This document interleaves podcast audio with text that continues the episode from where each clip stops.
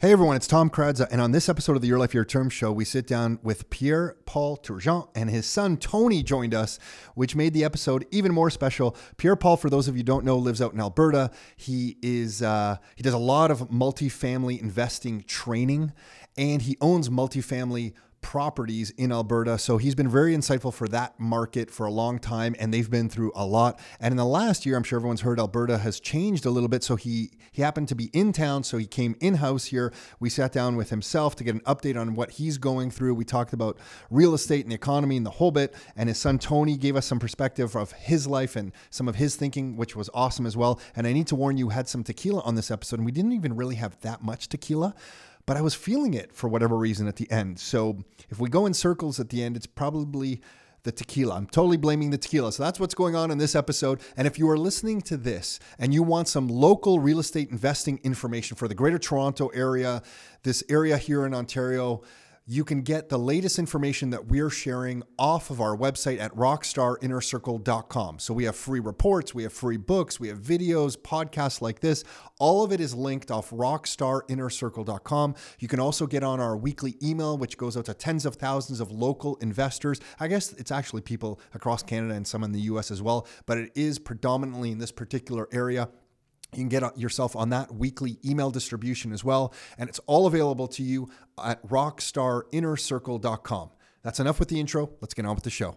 Are you ready to live life on your terms? Is it time to take charge? Real estate, business building, the economy, health and nutrition, and more. It's the Your Life, Your Terms Show with Tom and Nick Karadza. Are you ready?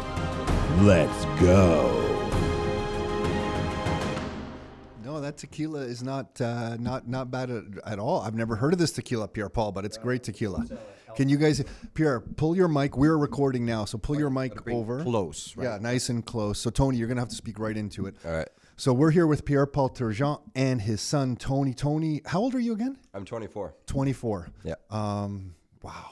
Flashbacks to 24. I didn't even find, I don't know if I knew what was going on in life at 24. I was starting to come out of the fog. I fell into the fog of confusion and just not knowing what's going on in the world at about maybe 18, 17, 18. I started to come out of the fog at like 24. Um, But you I didn't got married at 26. That Oh, was wow, quick. It was quick. to Italian lady, I might say. Uh, but the thing that you didn't have, we didn't have, is internet, right? Like these kids are so smart, so intelligent. They know so much. They have access to so much information. So we didn't have that at, at our age. Yeah, mind you, uh, I feel like I'm I'm starting to come out of the fog as well. I, I feel that. Yeah, I, feel can that. just tell talking to you. But your your your dad's right there. Like we didn't have that. Like you couldn't really build a context or framework. Like a global perspective was difficult unless you traveled a lot. You already seem well traveled. Mhm, Yeah, Um, why were you in Mexico? You were in Mexico for a month recently. yeah. I was there to. Uh, I- I have a lot of friends there that I went to university with, and so uh, one of them is a, a DJ for. It's short, Tony. You were there at the party. The guy Big nightclubs. No, but I mean, I, clubs. I, I, lo- I love Mexican culture too. I love I love a lot of uh, you know the Latin culture, and I was there to party for sure, for sure. I like this. Your dad's I calling. plenty of. Tony's trying to say no, Dad. I was buddy- building a global perspective on the world, and Mexico was a key ingredient in that. I mean, I did meet some people though. Did some networking. You know, you always got to do that. Yeah, cool. His cool. buddy is a DJ at clubs. Like he'd play at what two, three clubs a night. He doesn't have a French accent, so he he was. Where were you born? I was born in Quebec. Yeah. You were born in Quebec, Yeah. and then moved to Alberta at a Yeah, young a young age. When I was four. Yeah. oh, okay, because yeah, you don't pick that up from you at all.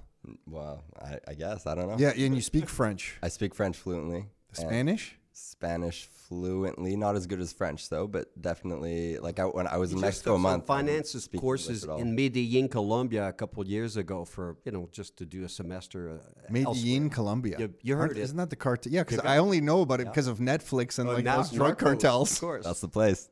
That's why we're drinking uh, tequila today. as- Yeah, yeah, yeah. Are we having more tequila right now? I, I- I think so. I, I'm always for. Oh, okay, yeah. Let's. But I, while we're doing this, you gotta, you gotta, you gotta tell me because um, I haven't really done the salt lime thing. We were so ta- we talking about this. start with the tequila, salt, and finish with the lime. Cheers. All right, Cheers. Tony, you ready? Salute. All right, cheers. Cheers. Salute. Cheers. Cheers. Cheers.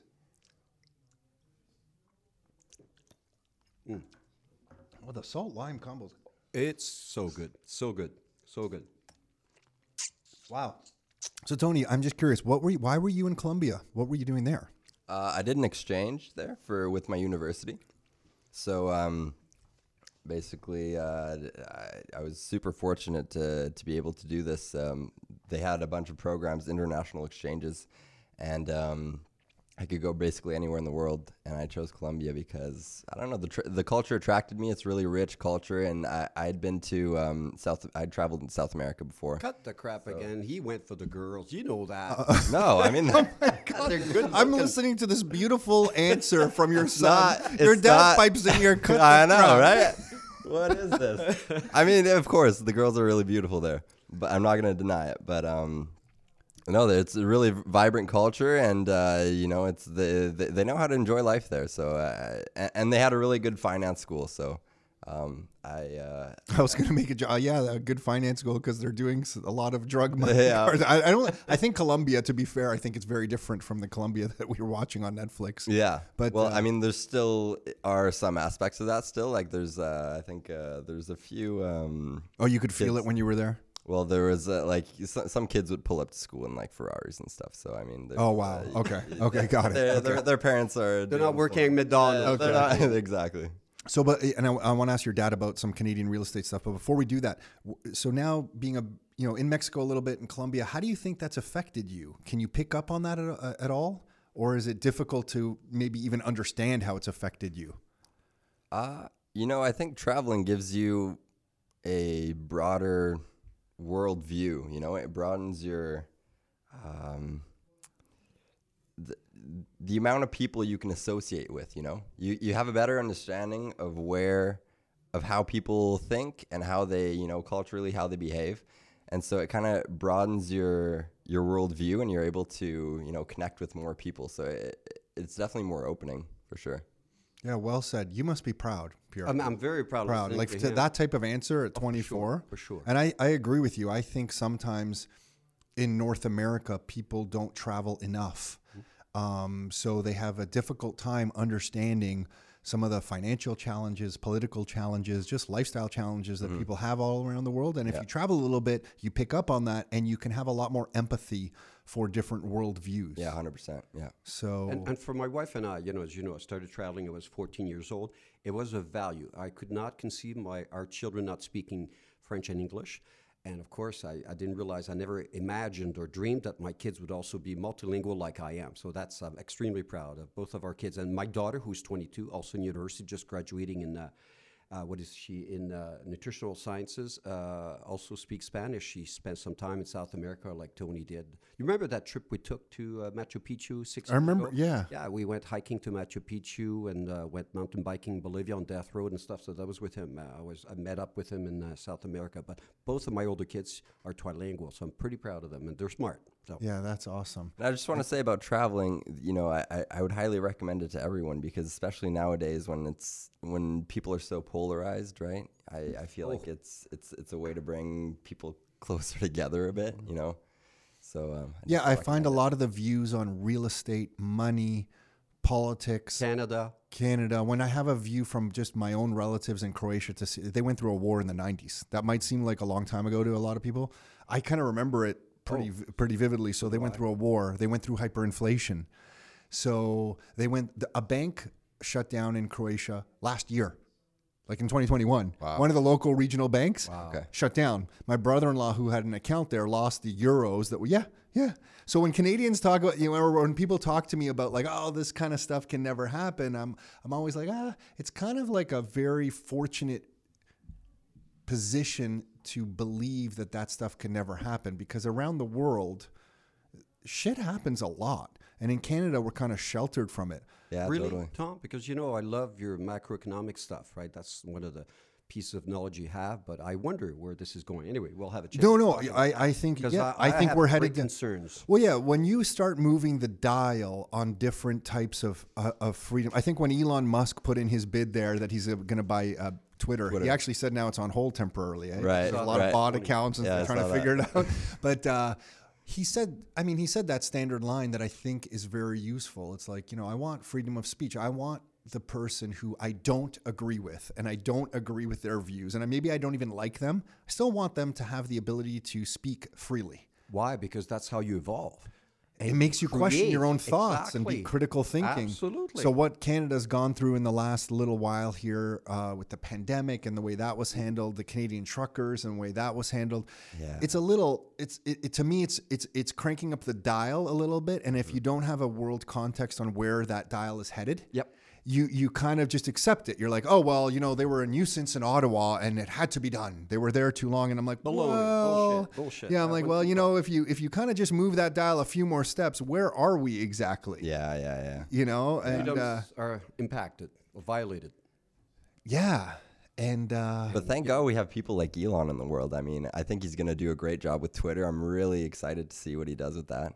Um, yeah, me I- too. My only big beef with with him right now is the f- fact that he keeps pumping that Dogecoin. That's my only beef with him. I'm like, dude, people are gonna buy that thing because you're saying it. I and think it to him it's a joke. It's a though. He's joke, just but I'm like, you fun. know, some people are just gonna kind Yeah, of go true. ape into that and just uh, regret it at some point. But uh, anyway, um, yeah, very cool that you're uh, traveling around the world. I hope you don't mind that I brought my son. I thought it's a great way of exposing him to you guys. Like I said, uh, you got to hang out with successful people like you and You're too kind. and, yeah, no, yeah. and your brother. I mean, that's what it is. But yep.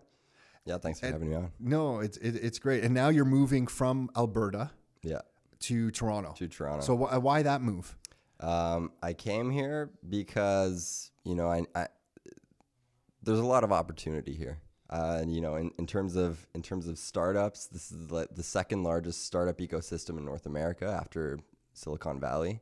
Um, so there's a lot of a lot of growth, a lot of new companies, uh, a lot of the greatest schools in Canada around here, um, and there's a, a lot of businesses uh, that, that that are taking off here. So I wanted to come to the place where I had the greatest opportunity to find work that I like and find people that are, you know, uh, high energy that make an impact, and uh, a- a- and I, th- I think this is the best place to be right now. Yeah, cool. May I add again? I, I, I'm very proud of him. He packed the old 4Runner that we gave him. He's got everything he owns. He's very Spartan. Doesn't own a lot of stuff. It's got to look good. Like he's got the polo shirt. He's got the muscles like you. Uh, everything is in the truck, and he knows nobody. Well, now we've introduced him to his godparents, who are just here in Oakville. But he doesn't have a plan, so he says, "I'm burning all bridges behind me, and I'm going to make it." And uh, I, I really, my wife and I'm very proud of him. Yeah, not so an cool. easy feat in Toronto, right? It's a big jungle, urban jungle. It's an urban jungle. It's an urban jungle. Yeah. yeah. But I mean, you cut your teeth in Toronto, and you can cut through a lot of stuff. You can, you're, yeah, Like in New York. It really kind of hardens you a little bit, and make it anywhere. Yeah, I, I kind of credit some of the th- growing up through that whole software industry where it was basically like if they didn't like you and you didn't meet your number, you were kind of let go. Not kind of.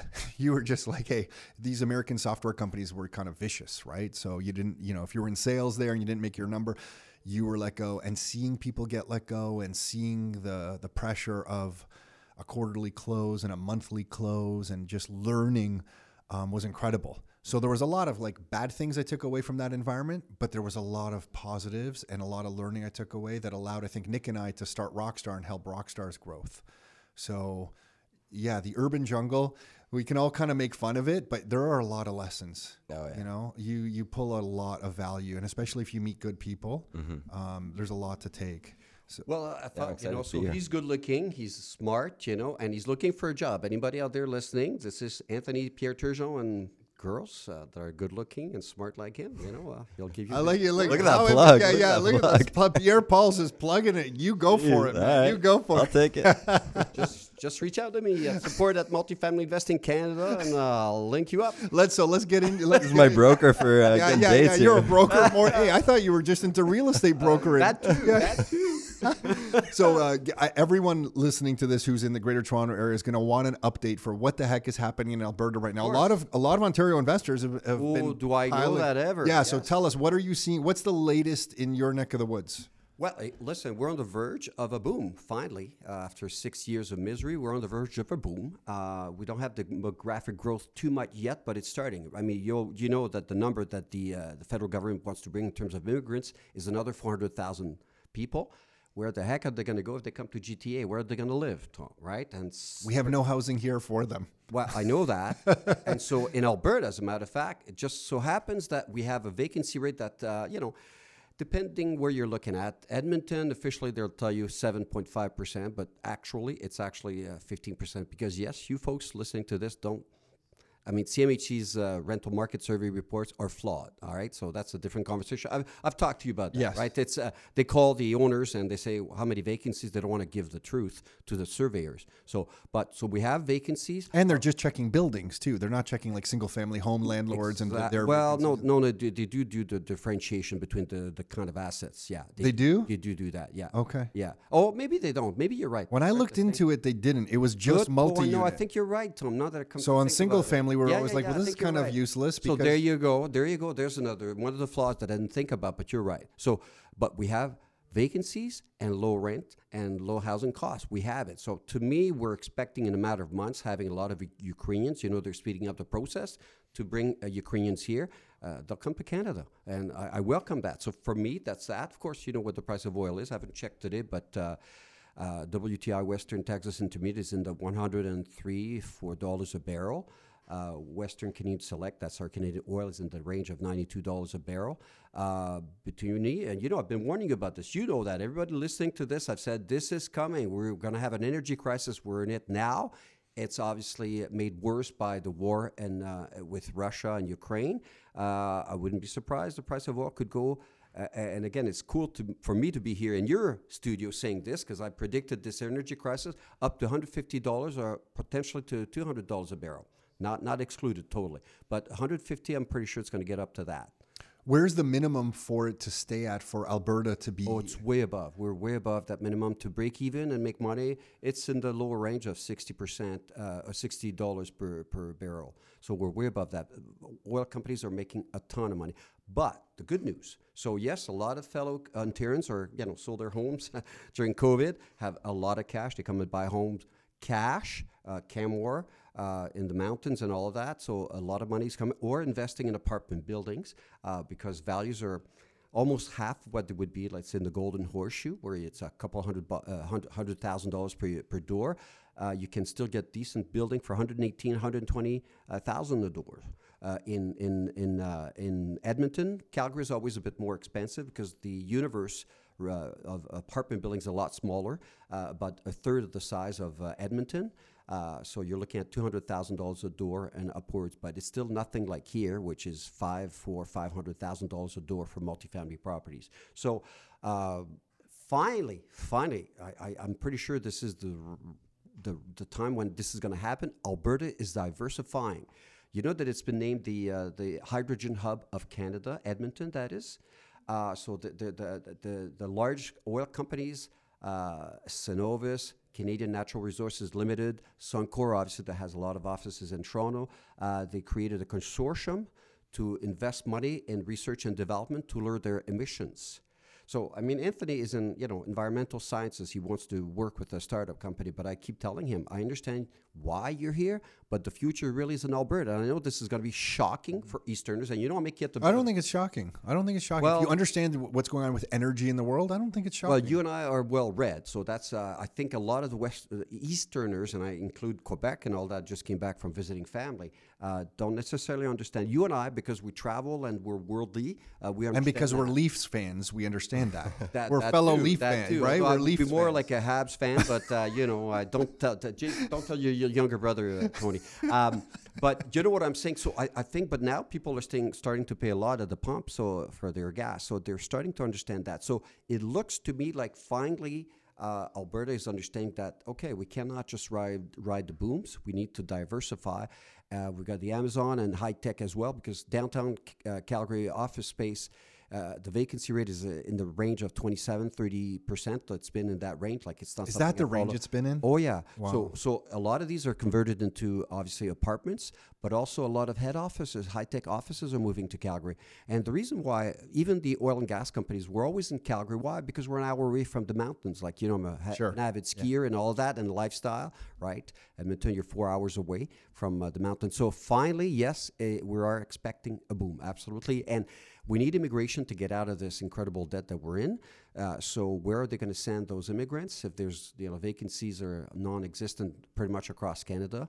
Uh, I think a good chunk of them will come to uh, to Alberta. So I'm, I'm very positive for the first time I think since I've been doing these uh, podcasts with you. I'm getting ready. I'm Remember here to the- attract capital. By the way, I'm at the multifamily conference tomorrow, uh, May 14th and 15th. Uh, and anybody is a accredited investor can reach out to me at uh, support at multifamily investing Canada. But why? Because I have not bought in six years because it's been a miserable six. I years. remember you explaining. I remember you were saving costs. Remember all the stuff you were Yeah, doing to your buildings to try to cut costs. But we still do that. Still, Of course, you've carried that forward. Yeah.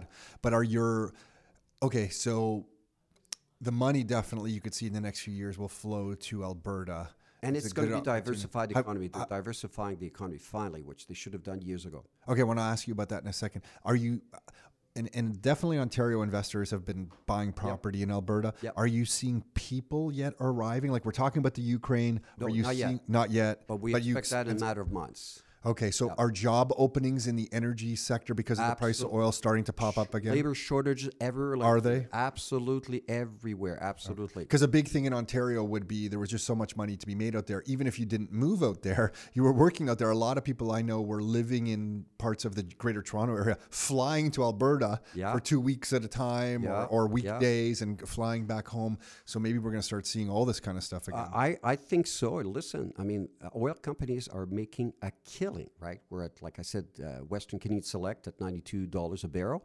Uh, th- they'll train you. They'll do, I mean, you know, it's, uh, we've seen, and Tony, remember that one of my good buddies is, uh, super rich in oil and gas, and uh, he did a program right for you guys, an investment program, Tony. And he took us. I was a chaperone. He took us to an oil rig, right? And the kids that were there, they were high school graduates, didn't have a university degree. Where was this oil rig? It, it was.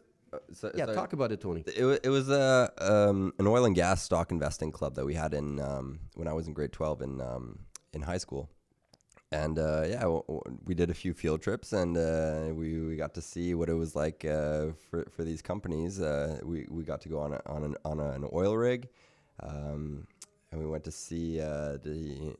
We went to go to a, a bank too and see how uh, how how we trade stocks w- for these companies too. So it was But the point I'm Oh, making about the oil rig, though, who was working there? They were uh, kids that had just graduated from high school. They were making over two hundred thousand dollars a year.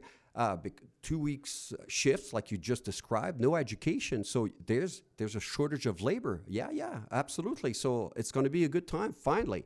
And for me, of course, I would change how I invest now because I didn't know that. I think I shared that with you. I didn't know I'm an Easterner, like people that are listening probably. Well, you've got people across Canada listening, but as a true Easterner from Quebec, and I spent, as you know, a lot of time in Ontario as well, uh, I, I did not understand that reality of oil and gas and the cyclical nature of it. But quite frankly, I think I've said this to you. A lot of these organizations, real estate associations, who shall remain nameless, I think failed us to warn us sufficiently about that. It's a ride. I mean, at the end of the day, Tom, it's a, it's real estate, it's cyclical, but I, I, there was one component in the marketplace was oil and gas, and honestly now. Uh, you know what doesn't kill you makes you stronger. Now I follow the oil and gas, like I like I said, daily basis. I can structure my investments differently. Like I'm super excited myself. Tony's excited to be in Toronto, but I'm excited for this new wave because now I'm smarter investor, right? I probably wouldn't, you know, go to higher as high as my loan to value. So I would lower my leverage. Uh, you know, I, I would do a lot of things differently. But quite frankly, knowing what I know now, if there's a blimp in the marketplace, like just the number of wells being drilled, I'll see it coming the next cycle. But I know it is like that. Do you know what I'm saying? But then again, I can blame myself for that. Or even CMHC. I think I said this to you the last time on the. that- that I, they failed to acknowledge that risk. Okay, and just to give a hint, I mean, by the time this is aired, uh, people, it's going to be too late. But when I teach my students the numbers, I go through this pro forma like even the way the industry looks at these numbers like a lot of people like sometimes your listeners because you know they reach out to me after these interviews they come to me and say what the hell? I, I, I ran the numbers like they i got the operating statements from the vendor. Why the hell are my numbers not working? Because are you sitting comfortably all uh, all three of us? Some freaking numbers are missing from the pro formas that the appraisers are using that the, the underwriters are using and cmhc and all that. What the heck you know? So i teach it. This is the game you play to get your financing but if you raise money like me these are all the additional numbers and expense items you're going to include so that you can calculate your uh, your cash when your debt coverage ratio properly. So there's a bit of a game in that i don't know why but to, to, to come back to my initial point, I, I, uh, as an Easterner, I've been in Alberta over 20 years. I did not understand the nature of the oil and gas industry sufficiently. And I said, no, no, no, I'm going to educate myself. This isn't going to happen to me another time. Right. And now I'm in a It, takes position. you have to get burned badly. Like I think for our family in 1990, when it, that was like devastating. That Tell was him like what the interest rate was back then. Oh my gosh! Uh, so our father was flipping properties late 1980s. He ran a drywall company. Drywall company was actually doing really well. It was like things were booming, especially in this area, and he started flipping properties. For anyone listening who knows Mississauga, it was north of Square One. Oh, yeah. and in that area, those those subdivisions were built late 1980s. He was buying new construction and flipping them. And he was making more net income off flipping properties than net income from his drywall business. So all the sweat and tears and labor and inventory and, and pricing, uh, you know, bidding on projects.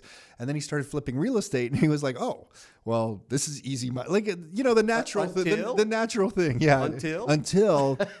so 1990, 91 was like this interesting time. Like GST came in effect in 91. I think it was 90, 91 or GST came out and all that stuff. But right around 1990 there, um, he bought this one property at Mississauga Road in Eglinton. So he had others, but this one was the the demon property. He bought this property. It was 4,400 square feet, three car garage in 1990 for 750,000. So that's what 32 years ago for 750 grand.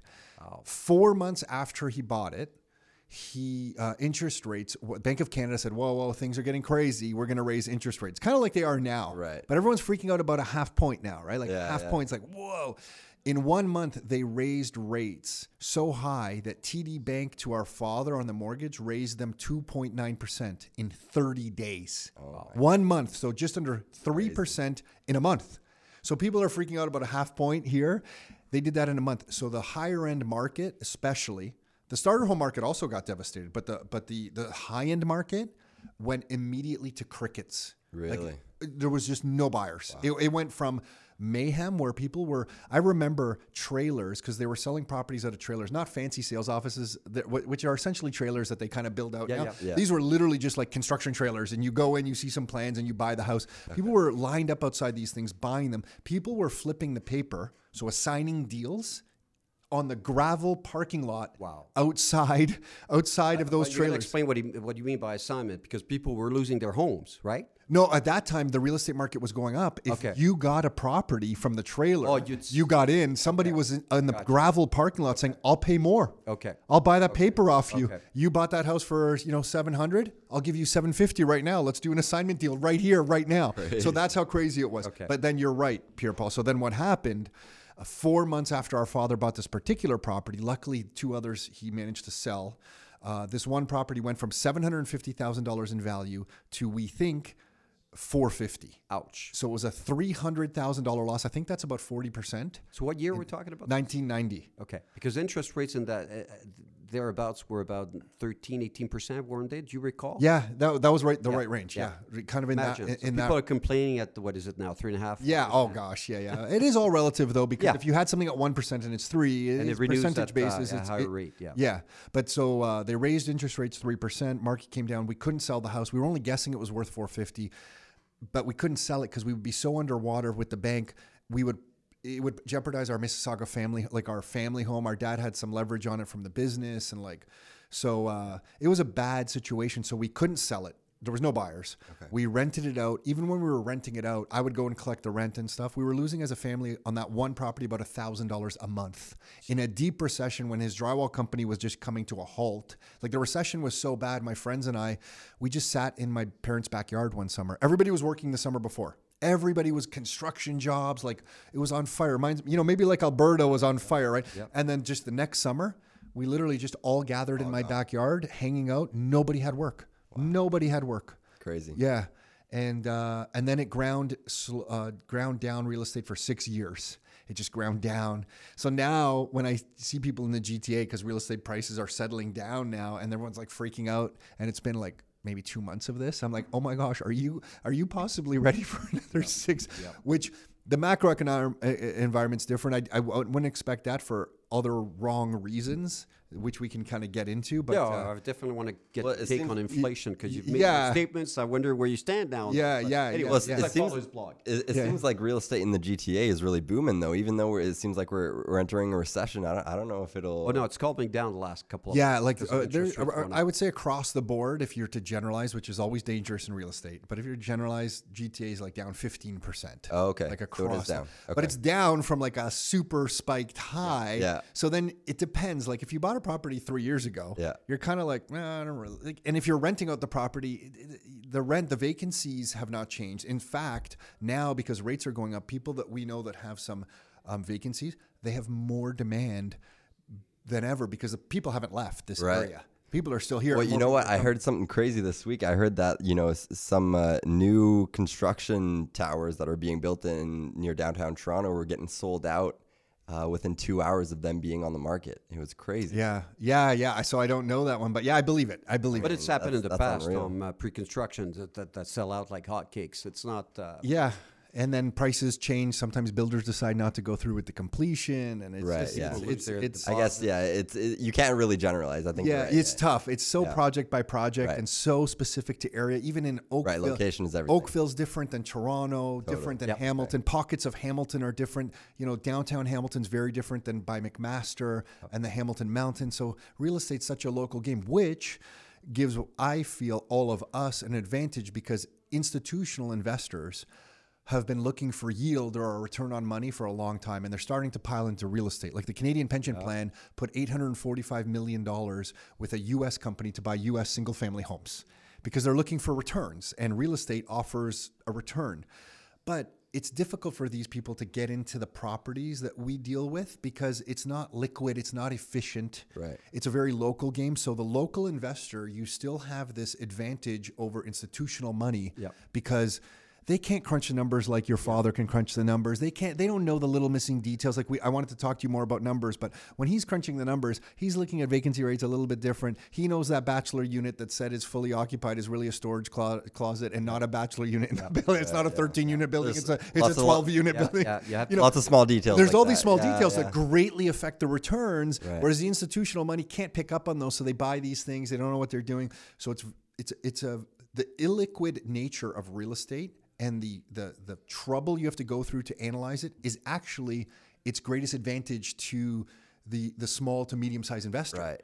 Because it's very area specific too. If you know if you know nimble, your stuff in that Yeah, you're more that nimble. You, location, you can then- gain an.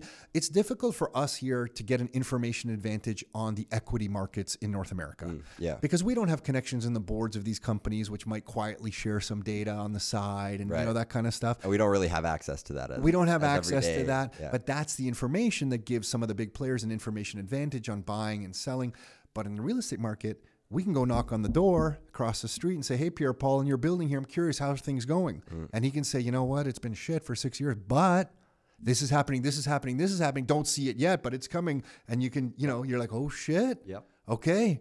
But the institutions aren't going to go knock on someone's door and talk to you, Pierre Paul, about about that kind of stuff. So It's too bad. it's uh yeah, too bad. It's our advantage. They're welcome to call me too. You know. Yeah, yeah, yeah, sure. Because I did insure these larger deals, obviously. Yeah, you're unique because you that. used to do the- the, big yeah, stuff. yeah, Yeah, yeah. yeah. For for anyone not uh, uh, familiar, please recap your story just briefly for context. Yeah, yeah. What is your, what is briefly, your yeah, past yeah, life? yeah. Just you uh, tell want me to be verbose? Yeah, okay. You don't want No, me no, to or- say no, that no, I met with Yasser Arafat because I helped create PMHC Palestine Mortgage I and for- Housing actually forgot Corporation. about that. That's my claim to fame. is You that don't want me to say Who- that I who- managed default management real estate department in the per region for CMHC in three provinces, two territories, and then I was of course an underwriter, multifamily underwriter. How short is that? So that's what I did. Yeah, I underwrote. I did all of that. It was a lot of fun. So just to repeat, yes, I work for CMHC International, helping other uh, countries set up something like what CMHC does, which is mortgage default insurance. Uh, hence the reason I helped. I, I used to travel to, to Jerusalem, pretty cool, and Ramallah in the West Bank in the Middle East uh, to help create PMHC, Palestine Mortgage and Housing Corporation, which to this day still issues uh, or insures mortgages and so on. Uh, and then I moved to the Alberta uh, regional office, CMHC's uh, Calgary office, which uh, you know underwrites in uh, Manitoba, Saskatchewan, Alberta, and Northwest Territories, and Nunavut, and lately Yukon. So that's kind of my background. I manage default. Uh, of apartment buildings. And the real estate side is when people, single homeowners, uh, default on their properties. The banks have the duty to uh, sell the assets after a certain exposure on the market. If they're unable to sell these assets, my department would take them back. So I imagine a small group of people, uh, uh, two, three employees, depending on when, uh, that were would uh, be responsible to sell these assets back on the market, these single homes. I was managing defaults of apartment buildings. Here's something I want to tell uh, Tom, and I do have a favor to ask you. I need a, a chart from you from uh, your blog post a couple of weeks ago. You know about the cycles, the interest rates, and the Bank of Canada up and down. Oh yeah, absolutely. Yeah. But uh, i i i apartment buildings to this day, all right. So we've seen 2008, 2009, the Great Recession. Uh, we've seen uh, the oil crash uh, six years ago. Now it's going up again, and now we're in the beginning of a recession. It's fair to say that we are. Uh, but throughout all of that time, people need to understand apartment buildings. Real estate is always a good asset. You keep saying this on your vlog post hard assets, income producing hard assets. Well, apartment buildings are a few notches above that because, for example, your vacancy uh, risk is diluted among more units. So you have one vac- vacant unit in a 24 unit building, your building's still operating at 96% capacity and all that. But despite all these crises and recessions, apartment buildings, steady eddy. During COVID, our vacancy rate barely went down. Uh, there was little turnover, and so on. Tenants paid their rent, so it's a stable asset for sure. But uh, yeah, it's uh, yeah. So that's sort of my background. I, I, yeah, but I was an underwriter, multifamily underwriter. I did a little bit of single home underwriting as well, and I managed the default uh, real estate department at CMHC for four years. So um, what, what are some of the numbers that you tell your students now that people miss when they're looking at a at a multi unit? You know, is it is it still like to me? If I was to guess, it would be like vacancy rates are always kind of like a little. Well, I funky. warned them about that. So definitely warned them about that. And like I'm going to be on stage on Sunday at the multifamily conference, and I'm going to give them a bunch of multifamily investing hacks. Uh, CMHC, it's it's good data if you compare it to other countries. They don't necessarily have a housing national housing agency like CMHC, but a better source of information. Uh, that's where I'll share that. Talk to a property manager, a well established, or, or realtors. I think you have a better sense for the actual vacancy rates in these markets. Like I said, Edmonton, case in point, uh, CMHC tells you it's 7.1% vacancy rate. In actual fact, it's closer to 15%. So that means that your investing strategy, what you do to your units, what, what does the market want? How, when you've got a 10 turnover, how do you react? What upgrades do you put in to cater to that tenant? Have you noticed any changes? Oh, in- in- absolutely. yeah. What, what's what, what are the current trends on? on what- Gone are the carpets. Everybody wants vinyl, nice vinyl planks, which uh, it's twice the cost for me, but it's uh, three times more durable. Uh, you know, they want the nice square baseboards and lighter colors and all of that. So you do have to spend money in a nicer kitchen. So yeah, there are definitely some. So you have to moder- balconies, balconies because of COVID. That's uh, something that studies shown uh, have shown that you needed. Oh, to because of COVID, people want- want to take a puff outside. outside or something or take a f- uh, breath of fresh air so balconies or an office space because people started working from home during covid oh yeah there are definite trends so you got to be aware of that but some of the numbers that are missing have you ever heard of uh, pests uh, bed bugs and things like that and cockroaches this is not just a, a matter of cleanliness My, i'm not a slumlord but they're everywhere they're in hotels the nice Oh, I've had to deal with bed bugs before. Oh my gosh. you're in the you're yeah of course you're a real Oh my investor, gosh! right? Right? in the middle of. I remember one bedroom I was in the middle of, and these uh, these tenants. Uh, this was a student rental property, and these Yeah. particular tenants were back home, out of the country. They were international students. Yeah. And I had to get rid of these bed bugs, and I went in there, and there was just clothes everywhere. I had to pick up all the clothes, throw them in garbage bags. Yep. They were saying, "Hey, don't throw out these clothes and that. You know, don't throw this out." And I'm like, "Sorry, I can't distinguish. I'll just have to write you a check for what I do wrong here." Yeah. Started throwing everything out. I looked in between the mattress seam. You know, in the mattress, Yeah, you can the seams, the seams. seams, and you can see those bugs. Yep. Oh my gosh, so disgusting. And in the baseboards around the uh, around the room. And I, I remember getting home after that experience in my garage at my home. I got completely freaking Absolutely. naked. I took everything off. I threw it all in the garbage bag. I came right. into my house naked, right into the shower. You know, I was like, oh my gosh, I can't have any of this kind of stuff enter my house. But I'm, I'll never forget. I think I called uh, Nick standing in the middle of this bedroom, going, I'm just surrounded by bed bugs right now. Oh, yeah. And you, they're hard to get rid of. we had an exterminator Oh, yeah. in there a couple times, didn't get rid of them. We ended up getting some white powder from the U.S. that was like magical that we put around Yeah. places. Finally got rid of it. This is a disaster. But it's common. It's common. So you won't see any of these numbers in a pro forma. Uh, sometimes you won't see even snow removal. We're freaking live in Alberta, a long winter. Uh, accounting, right? There's a, certain things that don't fit there, like uh, depreciation and amortization. Obviously, that's not an operating expense, but there are some of these numbers that are uh, just not there in the pro forma. So you got to be careful with that, right? Bookkeeper, uh, accounting, Yeah. right? So yeah. So I don't know why. So oftentimes this is where people get shocked. So you got to make sure that uh, you have a good debt coverage ratio, right? Your your income covers your your annual mortgage payments uh, with a good, healthy DCR. The minimum, for example, CMHC or conventional, which is non CMHC insured financing, is 1.25.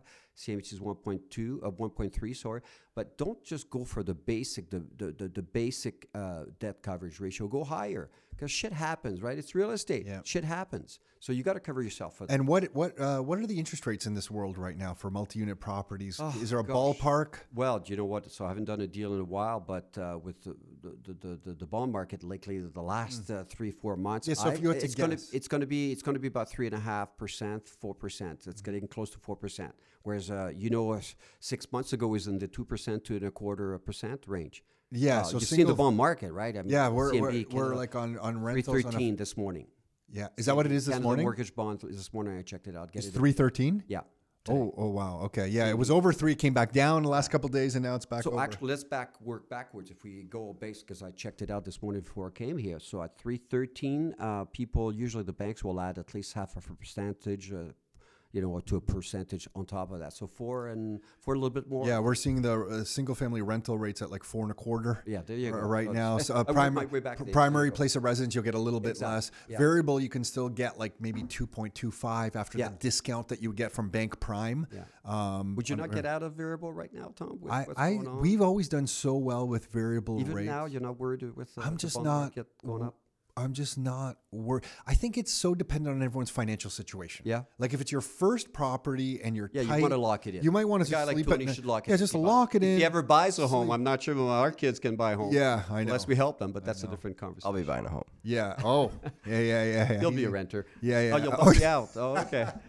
But Well, actually, I'll, I'll, I'll, I'll, I'll rent what I live in and then uh, There we go. There we go. You do some Buy house, what you'll- I you'll rent do some out. house hacking there. there you yeah, go. yeah, yeah, Um, but but I we've done so well with variable variable and Pierre Paul. I think our financial situation right now we can kind of absorb some some shocks because if I can get variable for two point two five today and fixed at four point two five. Yeah.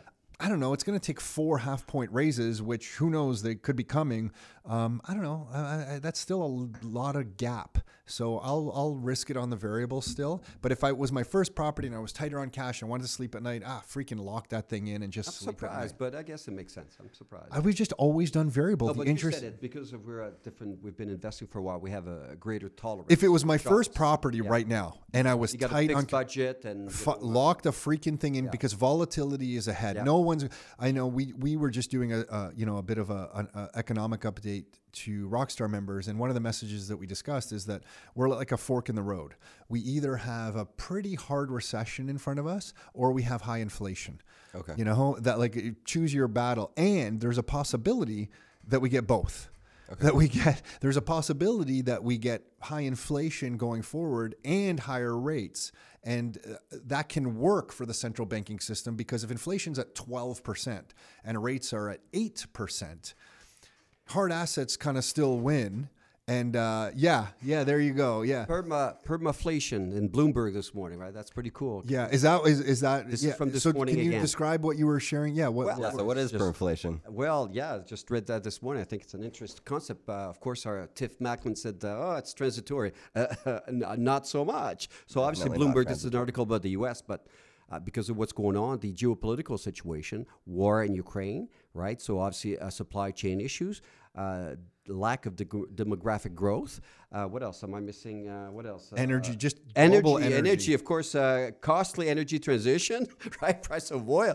Uh, this is not transitory. This uh, inflation. I don't know, but you're you're more you're an expert. I'm not an expert. I, I am not I'm one of your students. No, no, Oh no, my we're not an I'm expert. one of We're your just- students. But I think we have to pre- be prepared for like every. It, it's weird. You just have to be nimble because if we enter a rece- a hard recession here, usually the central banks cut rates. If Are you saying if? No, I think we're headed there. Yeah, I mean, all the data I is mean, showing yeah. that we're headed towards it's a not an recession. if, it's a when, and when it's is it sooner official? rather than later. When is it official? Yeah, Q1 in the U.S. was already negative. Yep. Q2, if it's negative, that means they would announce probably by July into August that it, they're officially in a recession because it'd be two quarters back to back of Right. negative Yep. growth. Um, so we're probably already in it, sitting here right now. Right. Um, but uh, but then you have this inflation. So some people relate it to the 1970s. We like Lyn Alden, who's a great macroeconomic analyst. Oh, yeah. approach more is the 1940s, where the central banks will try their best to keep rates as low as they possibly can, and inflation kind of will rip above it. Which kind of means you could have an interesting a, a bunch of a bunch of scenarios there. You could have rates go up, but if inflation is higher than those rates, real rates you always have to adjust for inflation. So if the you know 5-year rate goes up to 5%, but if inflation's ripping at 10%, the real rate is negative 5, meaning hard assets and things around us are going up at 10%. yeah. yeah. yeah. You're paying 5%, but you're still up 5. Right. Because if you own a, a beautiful multi-unit buildings and inflation's, you know, ripping rents and, and you know, Yeah, pushing everything up higher, then if you you could have a high rate at 5%, but it's a it's it's actually low because adjusted for inflation, it's negative real rates. But, but the rate itself is rigged. Like what's in the basket? that's a whole other, into and that's Yeah. a whole other We're thing because if we there, if we talk about ten percent, like right now, if Canada's saying what was our latest print, it was like point one or something, or yeah, six I thought seven. it- Trying to remember. That was eight point something, whatever Yeah, it was, okay. seven, eight, All right. whatever the last number was that came in for Canada. Like if that's what they're telling us, let's face it, it's at least twelve to fifteen. Oh, absolutely. At, at least twelve to fifteen. per- Look at oil. Look at housing Yep. prices. Look at Yep. food. Food, yeah. You know, if you look at the price of steaks, just go into any butcher and talk to them about the price Next of tenderloin or some ribeyes. venison steak. Uh, Yeah, yeah, yeah, yeah. I have to come out to you and. well, and you're overdue, that. you and Tom. I, Absolutely. I and the know, kids. I know. We'll I organize know, I know. I know. But uh, but if you just look around, everything of everything's course. going up. Yeah. So we're in this weird environment where I think a lot of Canadians will just get like frozen because they'll hear mixed messages. They'll hear like rates are going up. And they don't know what to do about inflation. They don't know they should buy some hard assets and how to look at things. So it's, it's just a very confusing time. Buy Well, Bitcoin. Buy Bitcoin. no. Bitcoin. Yeah, yeah. There we go. To, yeah, Oh yeah, but you've said it. I like all Tony more and more as Oh, he's sitting well, here. I said that you I like- guys yeah. would get along. I knew that. I think it's time for another shot of tequila. Yeah, yeah. I thought you were only going to have one shot. You're Another uh, one. uh, you didn't you just? By the way, we had one before starting the podcast for all Yeah, of yeah. There we go. All right. Your your father said it loosens the tongue. There It you go. the- Salute. Hold on, let me get my salt. Hold on. man. Okay. Oh, I'm All too. Here we go. Salute. Cheers. Thank you for this. Salute. Thank you for this. Yeah. Cheers. Oh, it's good. So good. I honestly haven't done tequila like this since my Acapulco it- days. But isn't it nice though? No, it's nice. Usually we were talking. Tony and I. Are, we drink a sophisticated style. I'm so mm. sorry I brought the cheap Oh no, no, you don't have to apologize. This is great. No, no, this is great. No, you know, high quality tequila, like they have in Mexico, it's so smooth that you don't need lime. You don't need You don't, and you don't shoot it. ju- yeah. You It'll don't be shoot an it. insult to them. It'll be Yeah. an insult. All right.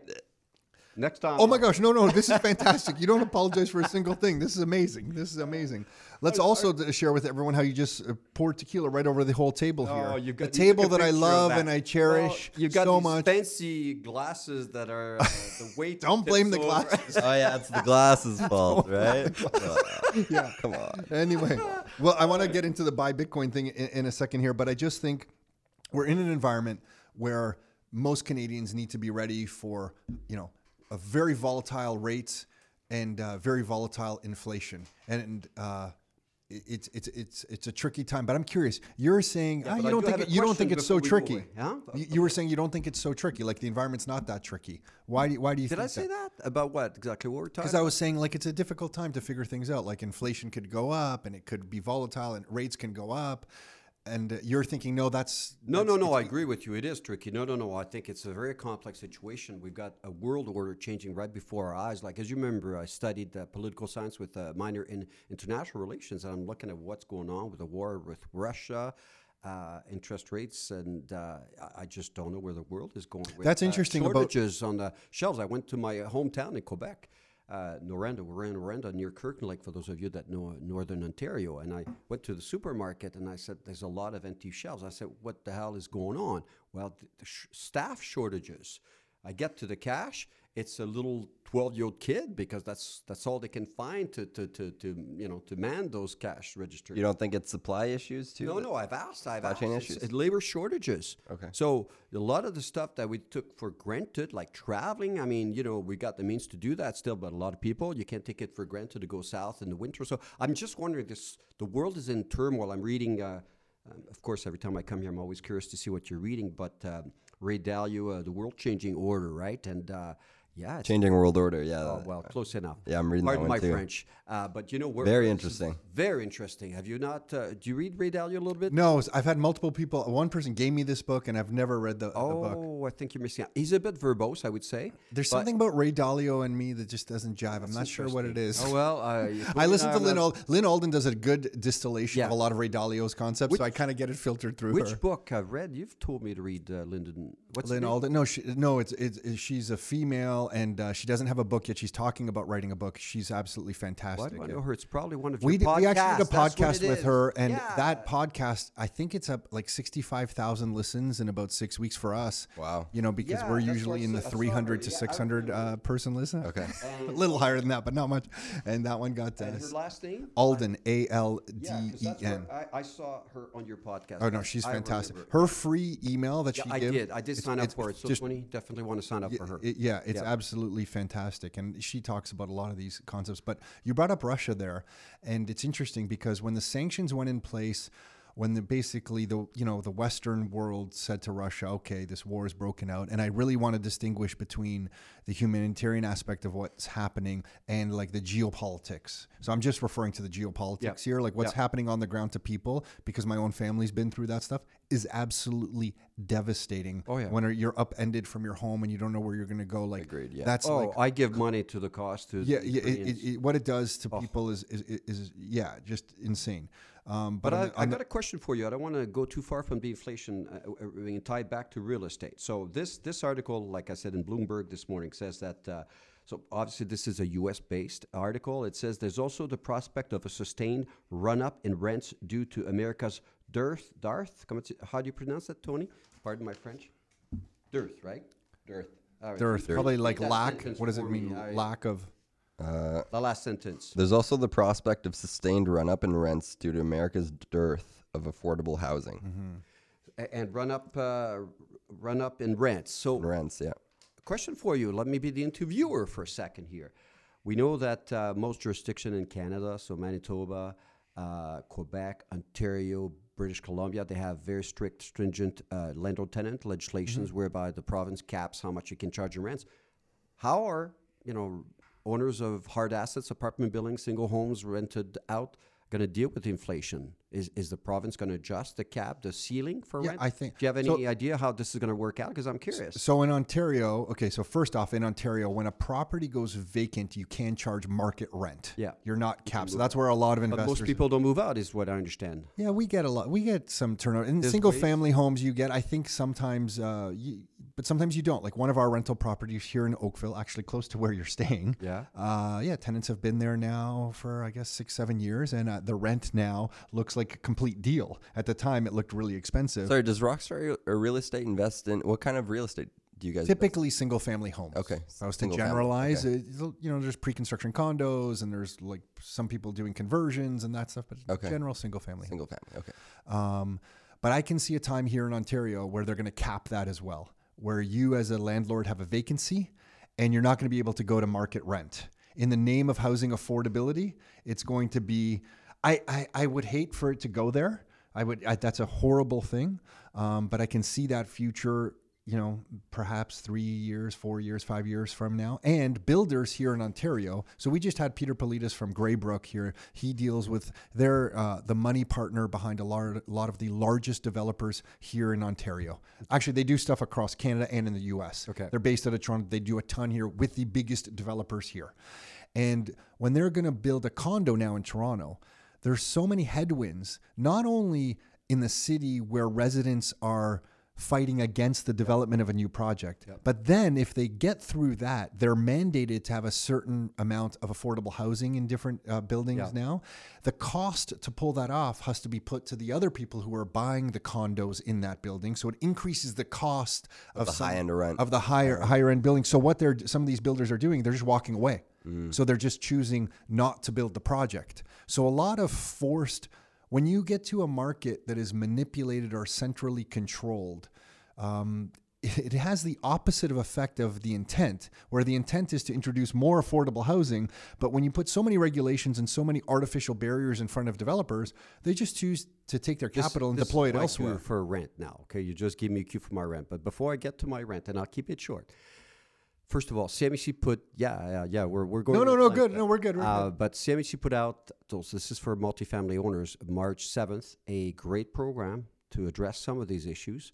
Uh, but you know, uh, whereby it's called MLI Select. So I encourage anybody, anybody interested in uh, multifamily, uh, you got three baskets. You got one that you got so much X percentage of your units that have to be affordable. So that is for new construction as well as existing. So this is going to be a game changer in the real estate world in Canada. So that's my former employer, CMHC. The other basket is uh, accessibility for people with handicaps.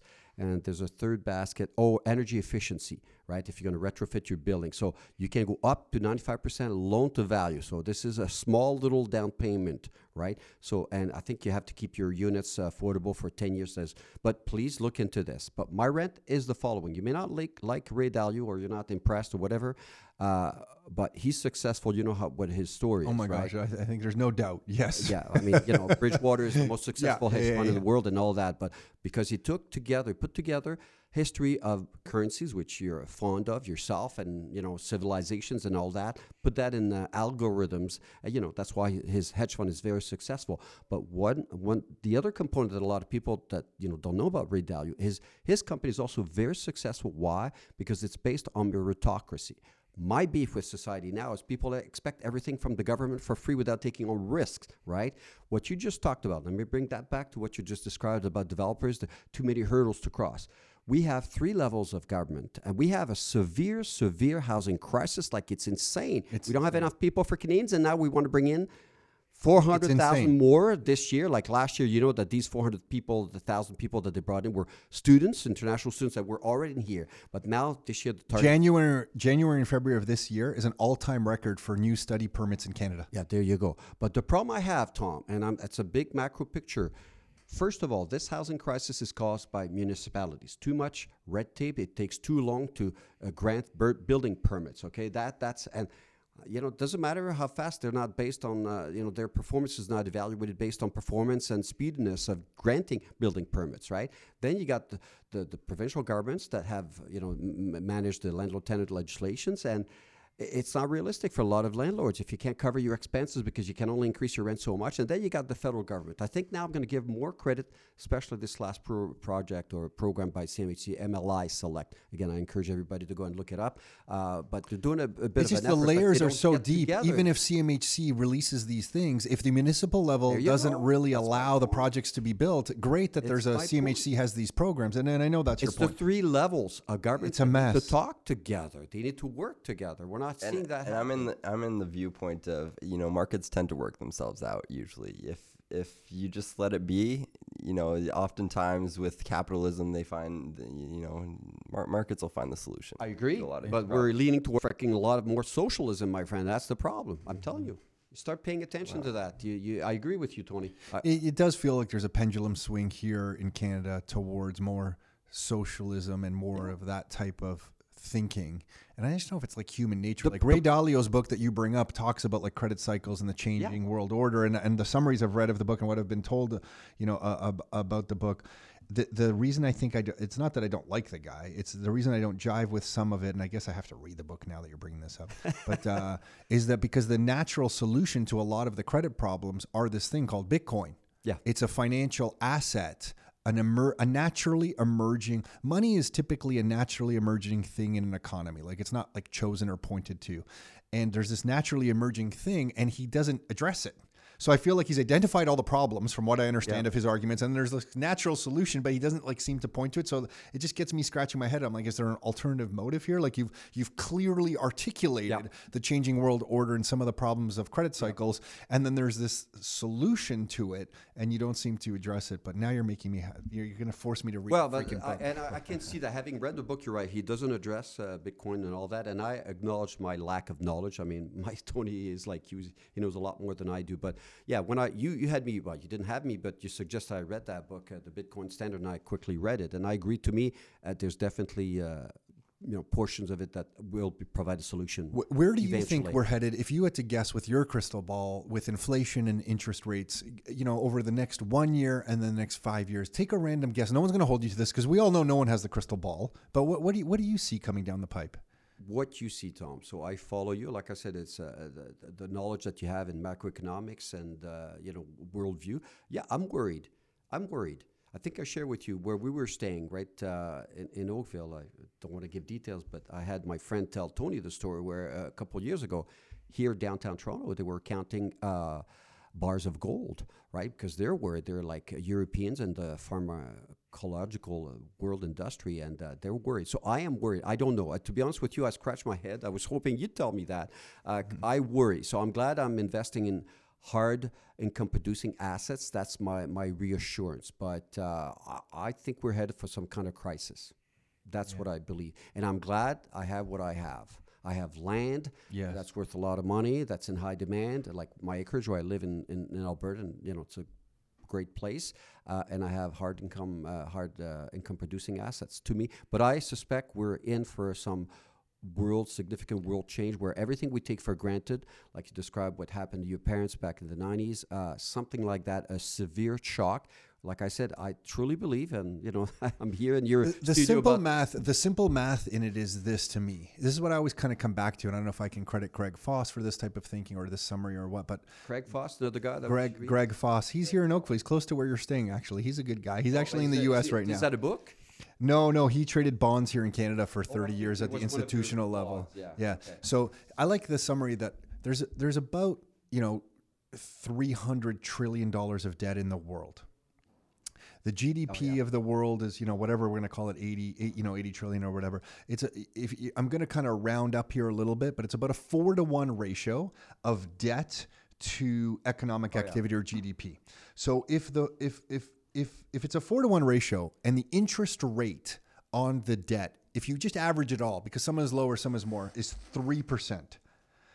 That means after one year, that four becomes four point one two okay for the the gap between the debt and the economy to stay the same you know at that four spread four to one that means the economy would have to grow at 12% for it become to to become 1.12 for the gap just to be the same Gotcha. right? Because it's four to one there's a you know a spread the, to keep four- going up at the same pace. yeah, just to kind of keep Yeah. that same pace. And everyone can argue about the details here and the mathematical kind of, you know, it's a little different on how you want to look at this. But in general, that's kind of a nice summary. So when I look at that, if the economy has to grow at 12% just to keep pace with the growth of debt, when's the last time we ever heard of GDP growth at a steady 12% growth? And Percent is huge. Twelve percent is absolutely huge. Three percent is huge. Three percent is huge. Twelve percent is unheard of. So to do that, we just need inflation, which means to me we are looking at at least twelve percent inflation, no matter what the government tells us. Or if they want to make the delta or the difference between the economy and the debt look better, and they want the economy to grow faster than the debt, it would mean to me that we need a growth or inflation rate, not 12%. We need 15%. We need 20% for the economy to start growing artificially, you know, at, at a rate faster than the debt is growing. Hmm. And if the interest rates on the debt go up and it's not 3%, well, what the heck happens then? You have to grow even faster. And I'm telling you, when they raise rates right now, emerging markets who have debt that's payable in US dollars, well, they now need more US dollars to pay the debt because the interest rates are going up. Well, then now they have to go hunt for US dollars. And it drives up the cost or price of US dollars relative to every other country, which means the fiat dollars of the Canadian dollars and all other countries, when you look at it compared to the US dollar, it's we're going to Relatively, it goes down. It goes yeah. down. Yeah. So we're living in a world where Canadians better understand this math if you want to travel and you want to do things or you want to buy some Bitcoin. So the solution is Bitcoin. Is that the point you're to trying me, make? I mean, you kind of, if you say the solution is Bitcoin, a lot of people can easily label you as like, oh, there's another Bitcoin person. But when I look at all the factors here, I want something that is scarce. I want something that has all these characteristics of money that Bitcoin That's decentralized. too. decentralized, permissionless, censorship resistant. I want all these factors in my money. So if I can have a combination of of this world, because how are they going to get 12 or 15%? This is going to be nasty. If I have some real estate and some land in Alberta, like you're talking about, Pierre Paul, and, and some some some real estate, at least it's in my name. Yep. So if the government's going to come after it, they can't just like shut down my login to my online trading account for the health of the system. Because I could see one day in Canada where they're like, credit markets are getting a little crazy, Canadians. For the health and safety of our financial system here in Canada, we're just going to ask that you don't do anything in your bank accounts. And, you know, if you need a little bit of money, you're allowed to take a bit money. But let's just, for about a week or two, let's just kind of limit you a little bit because it's things are getting a little crazy. What I like about real estate, it's that I'm out of the system. Hmm. My tenant owes me the rent. They can pay me the rent directly. If the government wants to tax my assets, at least it's in my name. I get the income first. Yep. If they tax me, they have to come after me. I know that sounds a little crazy for people listening, but I like it. Like. They have to like chase me and I'm in control. I own the asset. My name is on the title. You can sleep well at night I can sleep well. Yeah, I can sleep well at night, and I love controlling a stream of cash flow because if the economy is getting difficult in any way, I want streams of income pouring into my life. And then if I can have some Bitcoin, that is even maybe a step further. It's a bit global. It allows me to keep some of my my savings out of the system. For me and my family, it seems it would almost seem irresponsible of me at this point, with all the research that I've done, not to have some Bitcoin. So the mix of real estate and Bitcoin to me is very. It, this is going to sound so cheesy. Like it gives me hope. I feel like, oh, Yep. this is the mix for me. Doesn't matter what happens in the world because it looks like chaotic ahead. It looks chaos. Very uh, chaotic. Chaotic. This allows me to kind of sleep easy at night. I feel like I'm just No, but I, I, so I don't know as much as you know about Bitcoin as you and Tony. Uh, but instinctively, I know you're right. Reading the books, uh, you know, the Bitcoin standard and all that, I, I, I know in my gut it is sooner or later. It's a matter of time. It's not a matter of if. But I know I don't have the details of your investment portfolio. But you invest in gold, you diversify your investments, right? You protect yourself. yeah. I Right? think we're just yeah maybe control I, freaks. I, I think uh, was it Steve Saretsky, right? I don't know if you follow Steve Saretsky on the West Coast, but I don't know him well, but I know who he is. Oh, he's very credible. I think you'd want to subscribe to, to him as well. But yeah, I think uh, I'm you're you're ahead of me, but I do want to follow uh, Bitcoin Tony. But, I, I, I don't think it's because we're control freaks. I think also there's huge gains to be made with crypto. I think it's, it has too much. Well, some of them actually, not all of them, but some of these projects have incredible value. Like Bitcoin is a, a tremendous store of value, um, and you know with with uh, these other platforms like Ethereum and Solana. I mean, there's it's it's too valuable to, to, to you know. Right now we're in, we're in a downturn in the crypto markets, but uh, I, there's no doubt in my mind that it'll go back up because it's too valuable not to to be adopted by by the mass population. Yeah, a lot of brain power is going into this. A lot of brain power, sure. yeah. But on your your father's talk about Alberta, this is what's interesting to me with Canada and Alberta is that when Russia had those sanctions put on it, the Russian ruble collapsed because everyone's like, "Holy smokes, Russian ruble is going to hyperinflate away. It's a worthless currency."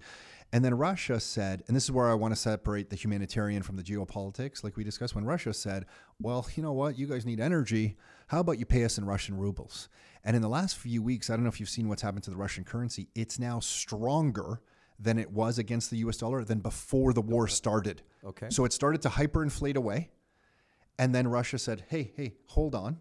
And about two weeks ago, Italy said, asked the EU for clarification on paying for Russian energy, natural gas, in rubles because they, I guess, wanted some energy. And I guess they were on the verge of trying to get some and pay for it in rubles like Russia was asking. But the EU was saying, no, no, no, no, no.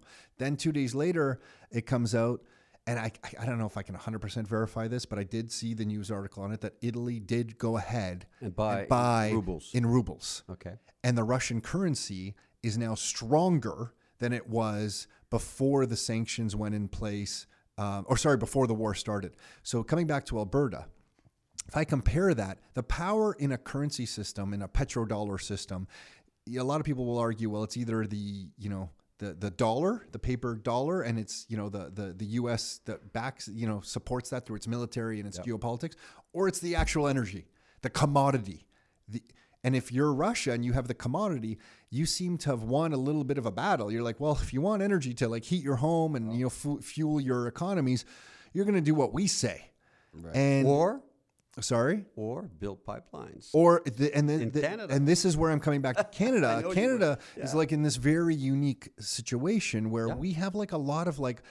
And you'll know better than me, but I'll call it trapped energy. Like we have these like awesome sources of trapped energy. Alberta, maybe I know it's not fully trapped, but there could be more pipelines going Oh, yeah. to the and coast. and clean, to- Tom. Let me make a point. In the last decade, Canadian oil, like Western oil companies, have reduced their emissions by 30% the last decade. And now, like I told you earlier, they created a consortium to improve that number. It's the cleanest oil on earth. We won't get to you know zero net uh, you know emission by 2030. It's physically, scientifically impossible. Nowhere possible. And, and ima- so imagine we had a leader here who started to get pipelines built. I know there's energy even on the East Coast in St. John's as well. Oh. So there's energy in St. well, St. yeah, John's and uh, out Yeah. east in Alberta. Imagine we had pipelines kind of built to be able to share this oil, or, never mind internationally, just to, to, to fuel Canada. Right. Let's just talk about like we don't have to import anyone else's oil because we have enough energy here. if we could check that box off first, and then we could sell some of our Yeah, Yeah, we need the infrastructure first. We need need, infra- refineries. We need pipelines. yeah. And if you just look at the examples of what you know where the real value in an economy is, it's the it's it's the people who have the energy sources. Right.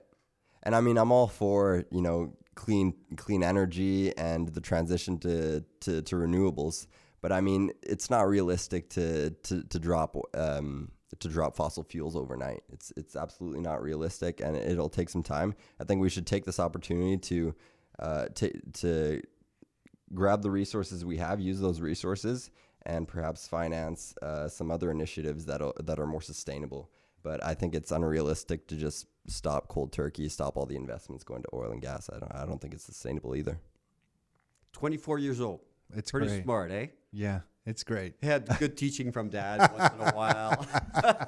good indoctrination here and there. Oh, We'll start. So Pierre Paul, we'll, we'll start. What do you? Th- this is going to go out on Tuesday of, of Yep. next week. So the, this conference will. Uh, will have passed that you're here for. Yeah. But like, what are you up to right now? What are you What are you No, doing? Tell, tell us. uh, Yeah, what's going on? No, I'm super stoked, uh, Tom. So I, I'm a little behind in my projects, but some of the projects, like I'm, I'm here to uh, attract capital. I'm still studying my courses. Probably going to wind that down to some extent. They're very successful, successful as you know. But uh, I'm here to attract capital to uh, acquire more apartment buildings in Alberta. And So you're I- directly doing joint ventures, or Yeah. what structure are you attracting Uh, capital I'm in? still dwelling on the structure. I like CMHC given that interest rates are going up. As you may recall, going CMHC route, it's a pain in the butt, but that's my area of expertise. But you pay uh, interest rate 1% lower.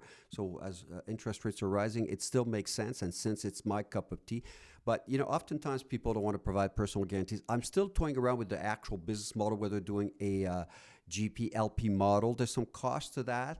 Uh, it's a little bit more complicated, but it's not a bad model. So I'm not uh, I'm not excluding that model, but you don't even have to go there. For example, if you go CMHC route to pay a lower interest rate, uh, you can go 65% loan to value, and the loans are considered non-recourse. So that means that your investors don't have to provide, or nobody has to provide personal guarantees, which is something that scares a lot of investors, right? Uh, but it could end up being a GP LP. I'm still toying around the idea. I'm actually going to test the pulse of what's what investors are telling me this weekend. That's kind of what I'm doing. So that's one thing I'm doing, but definitely uh, we're on the verge of a boom. Values are still low because of the high vacancies across Canada. Like I said earlier, I think we're going to have a lot of immigrants and Ukrainians coming. So you finally like what you're seeing in Alberta after, After six, six years. years of frickin' you came in here the last Yeah. few times with your Uh, like shoulders my head down. down. Absolutely, I like that. Uh, the other thing that I'm going to do, because obviously you and I, well, me more than you, are getting a little bit older. We want to slow things down a little bit. So I've been uh, delaying getting my mortgage agent license. Uh, so I'm going to do that in the next month and a half. Oh wow, cool. Yeah, well, it's kind of a. I mean, I train mortgage agents. They come to my workshop, which is insane. Why I've not gotten my license. Uh, so that's where I'm at. So that I would take files, uh, you know, from across Canada. I haven't figured out which, uh, you know, mortgage brokerage uh, firm I'll end up with. But Oh, you'll be great at that. yeah, coming from well, the is- investor background and with your CMHC thing. background. Exactly. So uh, that's what I'm doing, just to start slowing down. And uh, yeah, we're at the phase where you know our kids. Tony's not home anymore. We have one last child, 17 years old, who wants to join the military in the fall. So we're Oh, going to wow. be empty nesters. So time to think uh, differently and scale down, simplicity, and you know enjoy The empty nester travel. stuff is, uh, yeah. My so my daughter, now, my son's twenty. You guys just met. and Yeah. My daughter is now sixteen, and I'm like, wow, like, you know, it's weird when you just have uh, time on your hands. And Carol, Yeah. Carol and I are like, oh my gosh, like, hey, let's Carol, that's not a very Italian sounding name. No, well, her father is uh, Canadian through and through. Like uh, her father was actually invited. Uh, he was a widower and had Carol when he was 59 years old. Okay, He was actually invited to try, try out for the Toronto Maple Leafs. Oh, cool. But it was the Great Depression in that time, and he's like, "Oh, I got to work on the farm," so he didn't go to try out. Can you imagine? What an era, right? Hey, like, do you want to try out for the Toronto Maple Leafs? Sorry,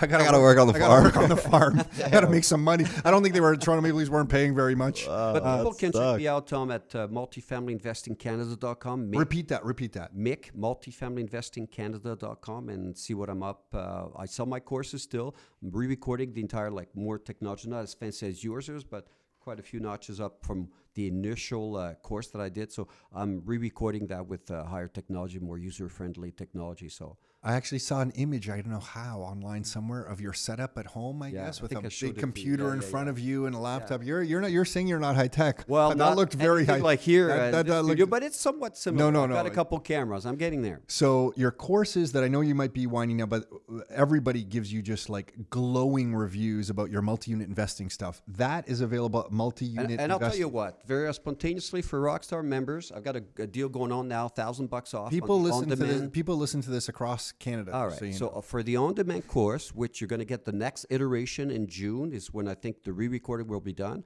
You can get it for fourteen ninety-seven plus GST because it's online. So only I'm uh, in Alberta, only GST, so not HST.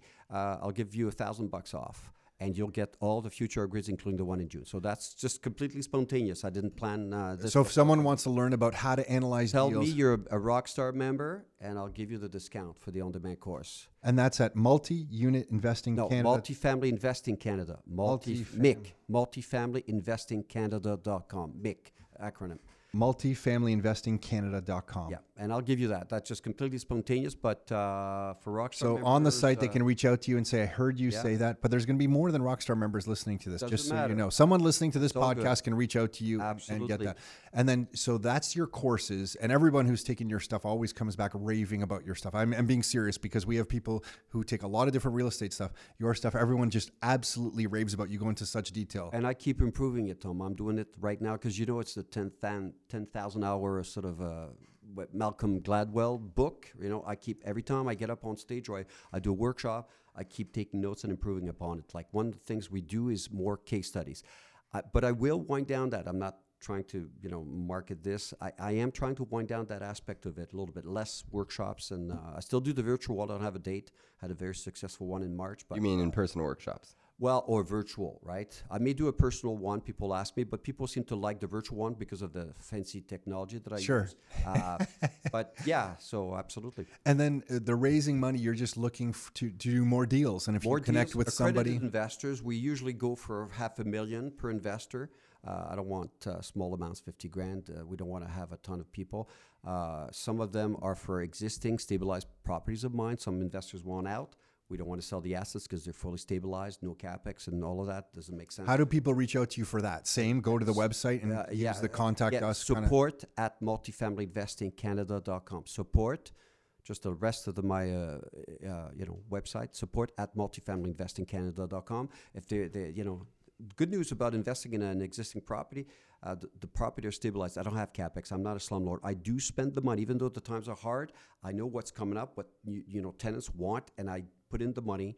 And some some investors, uh, you know, are tired or they're a different place in their lives. So there's that plus new acquisitions. But we're on the verge of a boom. It's great to see you with this energy after the last few times you visited here. It's great. I'm happy for Alberta. I'm happy for you. I'm happy Yeah, for Alberta. Great to meet Tony. Thank you for the tequila. Thanks for the salt and the limes. Just for everyone listening, you didn't come just with the tequila. You brought in the salt and the limes. You were fully prepared. so I course, really, really appreciate that. and Tony, anything you ever need, we're here. You can find us here. Well, I, I'm gonna. Hey, thanks a lot for having me on. oh It's my gosh. very Yeah, yeah. When's your next event? Because I want him to sign up. I said you gotta you gotta know these dudes. Yeah, yeah. And now we get a bit of a break. Our next large event's not until the fall. Okay. Yeah, yeah. But I'll, I'll have him uh, sign up for your uh, yeah. for your blog. We're booking Croatia. We're booking our. Yeah, yeah, we're going out Well, on the we were considering going to Croatia. Thank you for all that information. That's right, yeah. We might go actually to Italy, south of Rome. I don't know. Well, south of Naples, I don't know as much. So Oh, uh, Amalfi Coast. I can't blame you. That is a beautiful. Yeah. Have you been to that part of Italy? No, that's Oh. south of Naples. I've never been, and I speak Italian. I think you remember that. So I look oh forward my to that. gosh, that's Sorrento is down there. Yeah, I've been to Sorrento though. Oh, Sorrento is like one of my yeah. favorite places. Oh yeah, it's Italy. gorgeous. The big orange trees Oh, that line my gosh. side of the street. Yeah, it's gorgeous. Yeah. Vesuvius and Pompeii. Yeah. Well, listen, listen. Thank you for your friendship. You and uh, you know Nick are fantastic guys. I always enjoy these. It's joy being here. Yeah, So, yeah. I Thank you. guys. Appreciate it, guys. All right. Cheers. Hey everyone, hopefully you enjoyed that talk with Pierre Paul and his son Tony. You can reach Pierre Paul at multifamilyinvestingcanada.com. That's multifamilyinvestingcanada.com. And the email address is support at multifamilyinvestingcanada.com. That's support at multifamilyinvestingcanada.com. And if you want some local Greater Toronto, Golden Horseshoe, Ontario based real estate investing information, you can always visit rockstarinnercircle.com. That's rockstarinnercircle.com. That's it for this episode. Until next time, your life, your terms.